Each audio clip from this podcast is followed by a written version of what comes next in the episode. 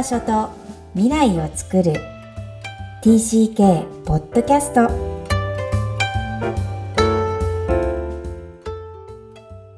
皆さんこんにちは。 TCK ホームインタビューの時間です。今日のお客様は96人目沖本舞子さんです。よろしくお願いします。よろしくお願いします。はい、このポッドキャスト、幼少期、児童期、思春期に海外で過ごされたお客様をお招きして、ご自身の反省を語っていただくとともに、海外移動がもたらした影響について教えていただいています。では、舞子さん、簡単にご自身のプロフィールからお願いいたします。はい、沖本舞子と申します。大阪府生まれ、父母と7つ年上の姉との4人家族です。育っております。幼稚園生の時に父の仕事で香港に移り、現地のプレスクールと日本人小学校に、通学しまして5年ほど通学しました。小学校4年生の時に日本に帰国して、1年でまた都内を引っ越し、違う小学校通いまして、中学1年生の時にはまた父の仕事で、台湾に移りまして、1年半日本人中学校に通いました。中学校3年生の時にはまた日本に帰りまして、以降高校、大学、就職も都内で、しているというような状態です。会社員12年間、勤めました後に、2020年、夫のシンガポール駐在に同行をして3年を経て今年3月に日本帰国をしてまいりました。今日はよろしくお願いします。おー、素晴らしい。ありがとうございます。ということは、舞子さんは2回海外移動がある。つまり大人の部分のシンガポールを除くと2回の帰国生ということでよろしいですか？あ、はい、そうです。しかもですよ、香港と台湾という中国大陸じゃない周辺中国っていう私の興味抜群のある場所ですよね。そのあたりをぜひお聞きしたいんですが、じゃあまず大阪生まれで香川にはいたけど、日本、ドンズバ日本から香港に行きます。当時5歳と聞いていますが、記憶はありますか？はい、行った頃の記憶というのはあって、あとは、急に、現地の幼稚園に通うということになったので、言葉が通じなくて、一時はやはり毎日泣きながら、バスに乗って通学してっていうことを、してたっていうふうに、私は覚えてないんですけど、母からはそういうふうに聞きました。ローカルでしょう？香港人なんでしょう？まあ、香港人の、そのチャイニーズ系の方もいれば、欧米の西洋の方々も、子供たちもいればっていうようなところだったので、一応言語としては英語で話す。あ、そうなの？はい。ローカルなのに英語なの？あ、そうそう、はい、そうでしたね。はい。へえ。じゃあ自分の意識の中で、私は同じ5歳でアメリカ・ニューヨークなので、もう英語って、この国は、なんとなくこの場所は英語ってわかるんですよ。でもご自身の中では、英語もあり、香港語もあり、広東語もあり、どういう意識なの？いや、でも英語、そうなんです。で、自分でも英語を喋ってた記憶は正直ないんですけれども、姉が言うには、すごいなんかベラベラ流暢な、ネイティブな発音してたよ、あの時っていうふうに言われて、スノーマン雪だるまの発音が、スノーメンみたいな感じで、すごかったのっていう話は後から聞いて、本人は記憶にないっていうような。そんな泣いてた記憶は自分でもちょっとある。何かしら泣いてた記憶があるなっていう、そんな幼稚園生でした。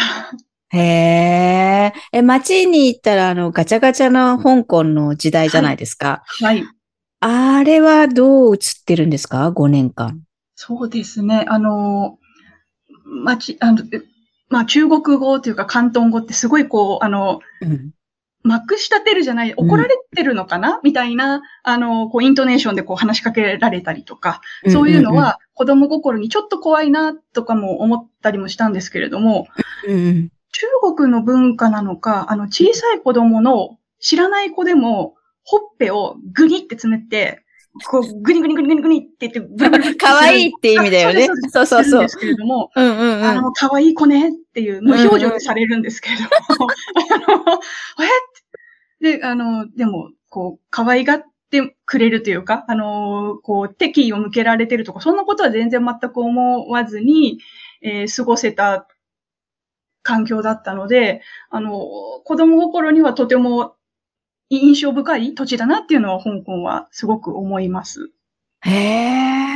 すごい。80年代香港だもんね。はい。なるほど。興味深い。だってもうキラキラ香港なんですよ、あの頃。もう中国の人から見ればもう憧れの香港。もうお金持ちで、香港パスポートで、はい、香港人もみんななんか、ちょっとこう、イケてると思ってた時代。はい、それが怖くなかったと子供時代に肌感覚で感じるって、本当に興味深いなと思いますが、じゃあインターのちょっとローカルからインターの幼稚園に移りつつも、小学校は日本人学校に行かれたと聞いています。はい、当時のその、どんずば日本人しかいないっていう環境に入ったのを、どんな風に受け止めてましたか？はい。ただ学校、その日本人小学校でありながらも、なんて言うんでしょうか、ハーフの子であったりとか、国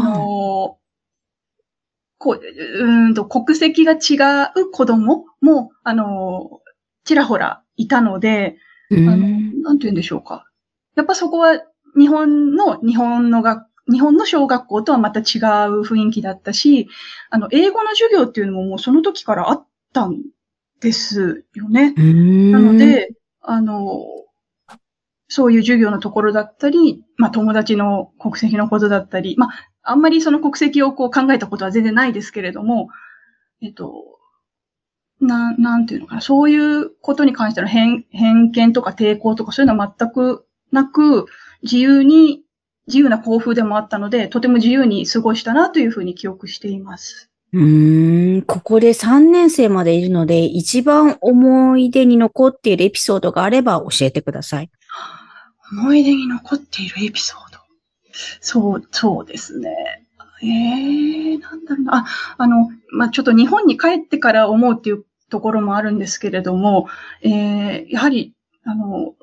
その香港の日本人小学校はとても自由闊達な環境で、なんだろうな。あまり周りの目も気にせず自由に何でもこう言いたいことを言って発言して、で、それに対して誰も何かがこう非難したりとかそういうこともなく、本当にのびのび過ごしたなって、振り返ると思って、まあ、その後、4年生になって日本に帰るんですけれども、まあ、そうなると私はどんどんこう、周りの目を気にして内向的になってしまうんですが、やっぱそれを考えるとすごく反動だったのかなと思って、その小学校の3年間、日本人小学校での3年間っていうのは自分にとってはすごくのびのび楽しかったんだなというふうに振り返ると思います。なんかお聞きしてると、インターを彷彿させる。私はインターを知らないんですけど、このポッドキャストに出てくださってる方々が結構多くて、はい、皆さんその非難されないとか、そのままをそのままとして受け止めるみたいなことをおっしゃるので、はい、若干そういう雰囲気を感じるんですが、さあ今おっしゃったように、戻るっておっしゃったけど、初めて行く日本ぐらいに近い。はい。初めての日本人、日本の学校ですよね、はい。はい。東京とおっしゃいましたが、どんな印象、記憶になってますか？はい。その幼稚園生から、3年生までは日本にいなかったので、日本の文化だったり、日本の環境ということに理解が全然ない状態だったので、こう、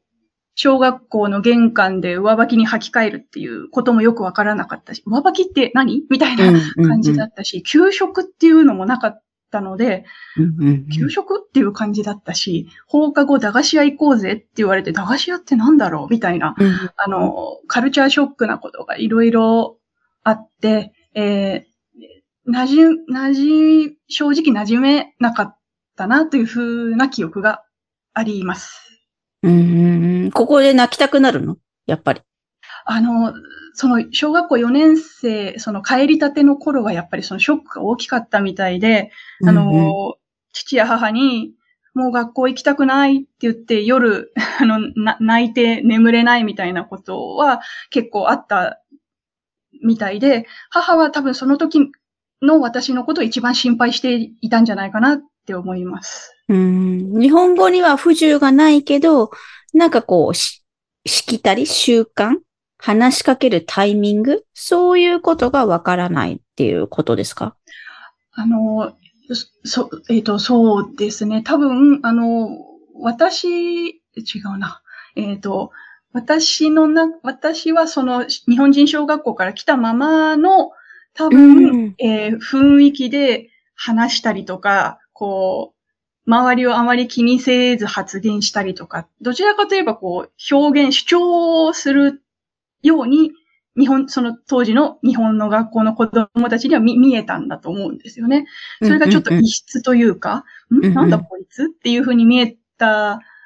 じゃないかなって、今こう思い返すと、振り返るとそうなのかなって、そうなるとちょっと、弾かれるじゃないですけれども、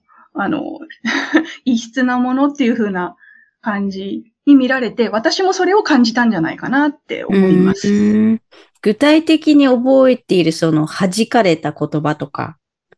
忘れられないその事件ってありますか？なんだったかな、当時、交換日記じゃないですけれども、交換はしないんですけれども、こう全員が一日一回こう日記を書いて、それをこう一日ずつこうみんなに回覧して、みんなこう書いていくのを読むみたいなことが多分あったと思うんですけれども、それを、私のターンで、私がこう書いたことについて、こう男の子にすごく必要にからかわれたというか、お前何言ってるんだみたいな、その内容がちょっと、具体的に思い出せないんですけれども、そういうこともあって、私がこう思ったり言ったり書いたりすることはなんか不思議というかおかしい、ちょっと違うのかなっていうのをこう子供心にすごくショックを感じた出来事だったのかなって、その日記の件はありますね。今でも覚えてますね。なるほど。よく伝わります。私も具体的なエピソードはないですけど、なんか違うっていう感覚を持ってしまうと、違っていいのに、なんか一緒にならない自分っていうのがもどかしいみたいな、なんかこう悲しいんですよね。もう違う自分っていうのがどれぐらい続くんですか？結局帰ってきてすぐに入った小学校は4年生の1年間だけ過ごして、また転校するっていうことになるんですけれども、その4年生の1年間のそこの小学校は結局1年間馴染めなかったなっていう記憶があります。だから逆に言ったら、5年生で転校して環境が変わってそれはそれで良かったのかもしれないなっていうふうに、思います。じゃあ、都内でも転校されて、次の小学校に行ったら、それはこう、馴染めた。自分のやり方を変えたってことなんですか？はい、多分そう、無意識に、自分を殺すまでではないですけれども、ちょっと馴染もうということと、日本の環境というか、そういうものにもだいぶ慣れてきたっていうことも加わって、そこでは友達もできて、楽しく、通ってました。そんな風に聞いちゃうと、これ意図的？お父さんとお母さんの転校って。いや、それはないと、ないと思うんですけれども。そんな風にね、疑っちゃうよね。なるほど。じゃあ、やっとフィットできた小学校で、中学校も公立に行かれた時に、夏に、今度は台湾に駐在にお父さんが行かれます。これはどんな風に聞かされましたか？ですね、またちょっと海外に行くことになったというふうに、父に言われて、さすがに私ももうちゃんと中学生なので物心というか、頭はわかるので、その時は、結構反抗したらしいんですね。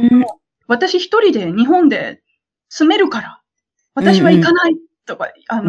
結構強く言ったらしいんですけれども、まあ結局、そんな中学生の子供は一人では生活できないので、まあ母と父にたしなめられて、一緒に台湾についていくということに結局はなったという感じですね。じゃあ、渋々だ。はい、渋々。渋々でした。OK です。そして、今度はまた次は、香港ではなく台湾の日本人学校。これはどうでしたか？はい、台湾の、日本人中学校も、こう、香港での日本人小学校をこう、彷彿とさせるような、やはり、自由な感じで、まあ、子供たちというかみんなそれぞれ、同じようにやっぱハーフの子であったりとか、多分ハーフでなく、中国系のちゃんと国籍であるけれど、ご両親もそうなんだけれども、お子さんは日本人中学校に通わせてるとか、そういうような、ご家庭もあったりとかして、そこでもやっぱりこう、なんでしょう。国籍だったり、まあ、人種とまではね、そういうなんか、違いとかは、全く感じずに、自由に楽しく、そこでも、違いと感じずに、過ごせた、いい一年半だったんじゃないかなって思います。じゃあ、こう、感覚的には古巣に戻っちゃった感じ？この感覚、あれ知ってるかもみたいな感じは思ったかもしれないですね。この時代一番思い出すエピソードを教えてください。思い出すエピソード。なんだろうな。同じ中華系の地域でありながら、香港と台湾は、雰囲気とかも全然違くて、なんて言うんでしょうね。香港はすごくこう、雑多で、でもパワフルで、こう、きらびやかでみたいな。まあ、昔も今も多分そういうイメージあるんですけれども、台湾はどちらかというともっと穏やかで、日本にもちょっと近い雰囲気が、あるんだけれども、日本とはもちろん違うので、なんだろうな。日本とはやっぱり違うっていう感覚は、自分ですごくあったし、町の方々も、やっぱり親日家の方が多いっていうのは、ご存知の方も多いかもしれないんですが、私もこう、直に、町のおじちゃんやおばちゃんに優しくしてもらったりとか、そういうこともあったので、そういう温かさとかは日本にない台湾の、また、こう、不思議な良さっていうのがあるのかなっていうのは、通学したりとか、友達と街に遊びに行ったりとかしながら感じたかなというふうに思います。まあ、思春期の台湾なので、小さい時の香港とは違うとは思うんですけど、どっちが好きっていう、こう、無謀な質問をしてもいいんでしょうか？どっちが好き。全然違う良さがあるので、どっちも好きなんですけれども、どっちが好き？そうだな。でも、台湾の方が、こう、とても、安心安全な、気持ちはするので、実は香港って子供の頃だったので、自分一人で行動できたりっていうことはできなかったんですよね。だから大人になると、自由に行動できるから、もう一度香港に行って、いろいろ、一人でというか、大人になって行けるところも増えただろうし、もう一度行ってみたいなっていうのは、今、ちょっと思いますね。まあ、どっちもっていうところが本音なんだろうと思うんですけど、はい、もうそれぞれに良さがあるわけですね。はい。そして、一年半だけど、今回は短く、中3でまた同じ東京の公立中学校に戻っていきます。これはこのアダプテーション、適用はいかがでしたか？そうですね。その中学校1年生の半年間いた中学校だったっていうこともありましたし、同じ小学校から上がってきた友達の子もいたので、そこは意外にすんなりと中学校生活、日本の中学校生活に馴染めたのかなというふうに思います。実は台湾にいた時も手紙のやり取りとかは日本の友達としていたので、そこはあまりカルチャーショックとかもなかったかなって思います。やっぱり一回日本を知ってるっていうのも大きいんでしょうね。あ、はい、そうだと思います。やっぱりこう、ちょっと、ある程度基盤が日本でできたっていうところが、大きいかなと思います。わかりました。その後、高校大学就職も日本の会社を選ばれて、実際はシンガポールを駐在妻として、お子さんはいらっしゃらないんですが、行かれて、まあ、そこは、また違いますか？そうですね。子供の時に、ちょっとわけわからないまま、こう、行くというのとは、やっぱり全然大人になってから行くというのは違うので、この帰国子女だった私が、まさか中妻として海外に行くなんてことは、もう、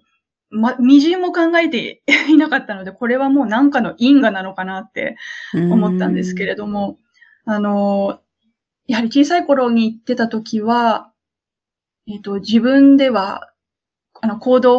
自分でこういろいろと一人で行動するとか、何かが主体的にできるっていうことはやっぱりちょっとなかなか難しい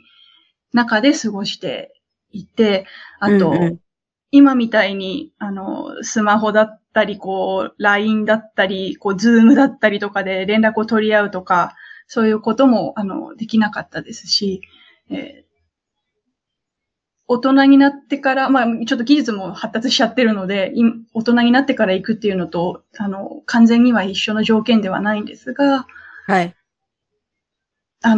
んて言うんでしょうね。こうね、自由度が高く海外に行くっていうのは、違うなっていうのは、本当今回のシンガポール駐在で痛感しました。なるほど。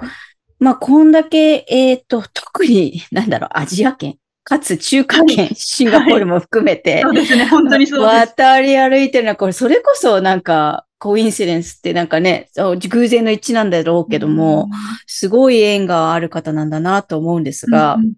こう、今思うと海外移動がもたらした影響があるとしたら、この小さい時の2回、教えてください。そうですね、影響、今おっしゃっていただいて、ように、ちょっとアジア圏ということもあったので、すごく、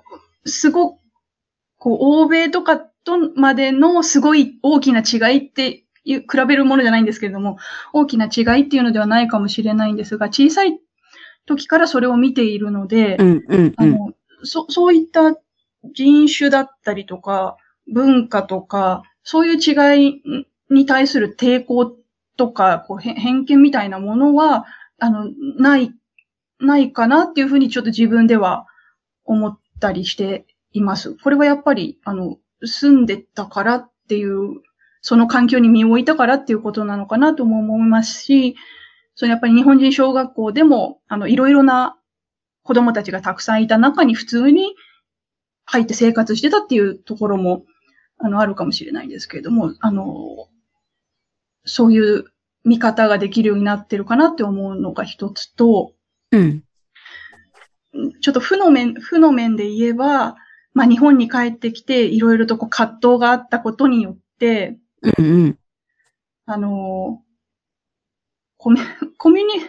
んかいい意味で言っていいのかあれなんですけど、コミュニケーション力とか、空気を読むとか、ちょっとその場その場でこう、自分の身の置き方を、こう、ちょっと考えたりとか、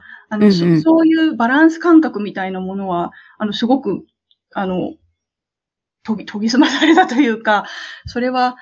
それも一つの、まあ、強みに、今思えばなってるのかな、というふうに思います。素晴らしい。それを強みにできてるじゃないですか。私まだ全然習得できてない。いえ。やっぱりでもそれを気にせざるを得ないってことですよね。はい。日本に帰ってくるとやっぱり、周囲の目を、若干、まあ、気にしてるのは本人だけかもしれないんですけれども、そう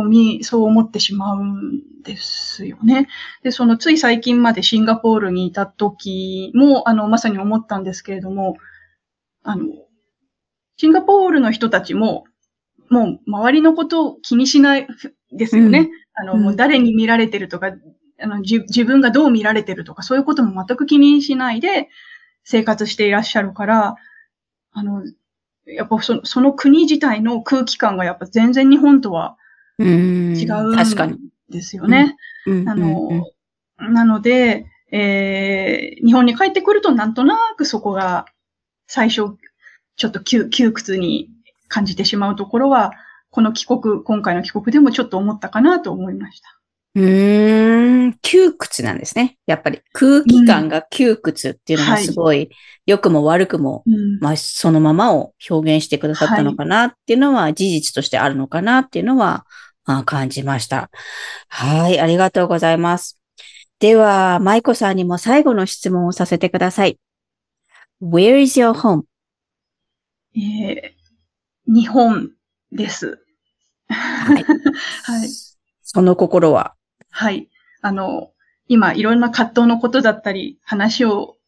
したんですけれども、でも、やっぱり私は日本人であるし、日本語を母国語として話す人間ですし、小さい頃から海外も見てきた身として、他のインタビューされた方もおっしゃってたかもしれないんですけれども、やっぱ日本の良さっていうのはすごくやっぱ外から帰ってくると、すごい身に染みてわかることが多いんですよね。もちろん外もいいけれども、外もいいって思う分、日本もいいっていうふうに同じように思うので、やっぱり今回、今年日本に帰ってきても、やっぱり日本って、素晴らしい国だなっていうふうに思うので、やっぱり私のホームは、多分昔も今も日本なんだろうなっていうふうに思います。ありがとうございます。特にその素晴らしいっていうのは、例えば一つでいいから何がありますか？一つまあ一つじゃなくても。安心、安全すいません、なんかすごくなんだか。いや、大切です。私は心理師なので、安心安全をベースに仕事をしてますので、はい、すごい大事なことですね。そのベースが日本にはあるっていうことなんですかね。はい。安心安全、そして、やっぱ、心遣い。人の心遣いですかね。海外にも親切な人はもちろんたくさんいるので、あれなんですけれども、なんていうのかな。難しいな。心遣いっていうのをどう説明していいのかを、配慮というか、心遣いっていうのが日本人だなって感じますね。はい。わかりました。この舞子さんの空気感、日本のその心遣いを肌で感じるこの感じ。はい、お届けできたらいいなと思います。今日は、香港、そして台湾の帰国生の沖本舞子さんにおいでいただきました。ありがとうございました。ありがとうございました。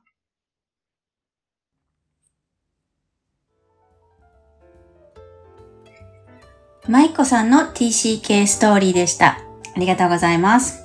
香港5年、台湾 1.5 年、合計6年半の海外生活、そして駐在妻として3年のシンガポール生活、これらを経た舞子さんのお話は、ご自身偏見を持っていない比較的、いろんなアジアという人種の方々に対して、違いをそれほど、偏見を持たずに過ごせると仰せでした。もっと私がヒットしましたのは、日本に戻ると空気感が窮屈っていうのをそのまま言語化していただいて、私以外もみんなそう感じるんだなというのが、なんでか知らないけど不思議ですよね。よく聞こえてくるのはピシッとしなきゃいけないとか、周りにと同じような歩調や、同調した感じで、出る杭は打たれるので、違いを見せないように周りを気にしなければならないというような、圧と言えばいいのか、協調性があると言えばいいのか、この空気感、良くも悪くも、日本なんだなと、舞子さんのお話を聞いても思いました。そんな我々の日本の空気感もまた心地いいものに、あったらいいなというのを、感じた次第です。皆さんはいかがですか？この番組ではお悩みや質問を受け付けています。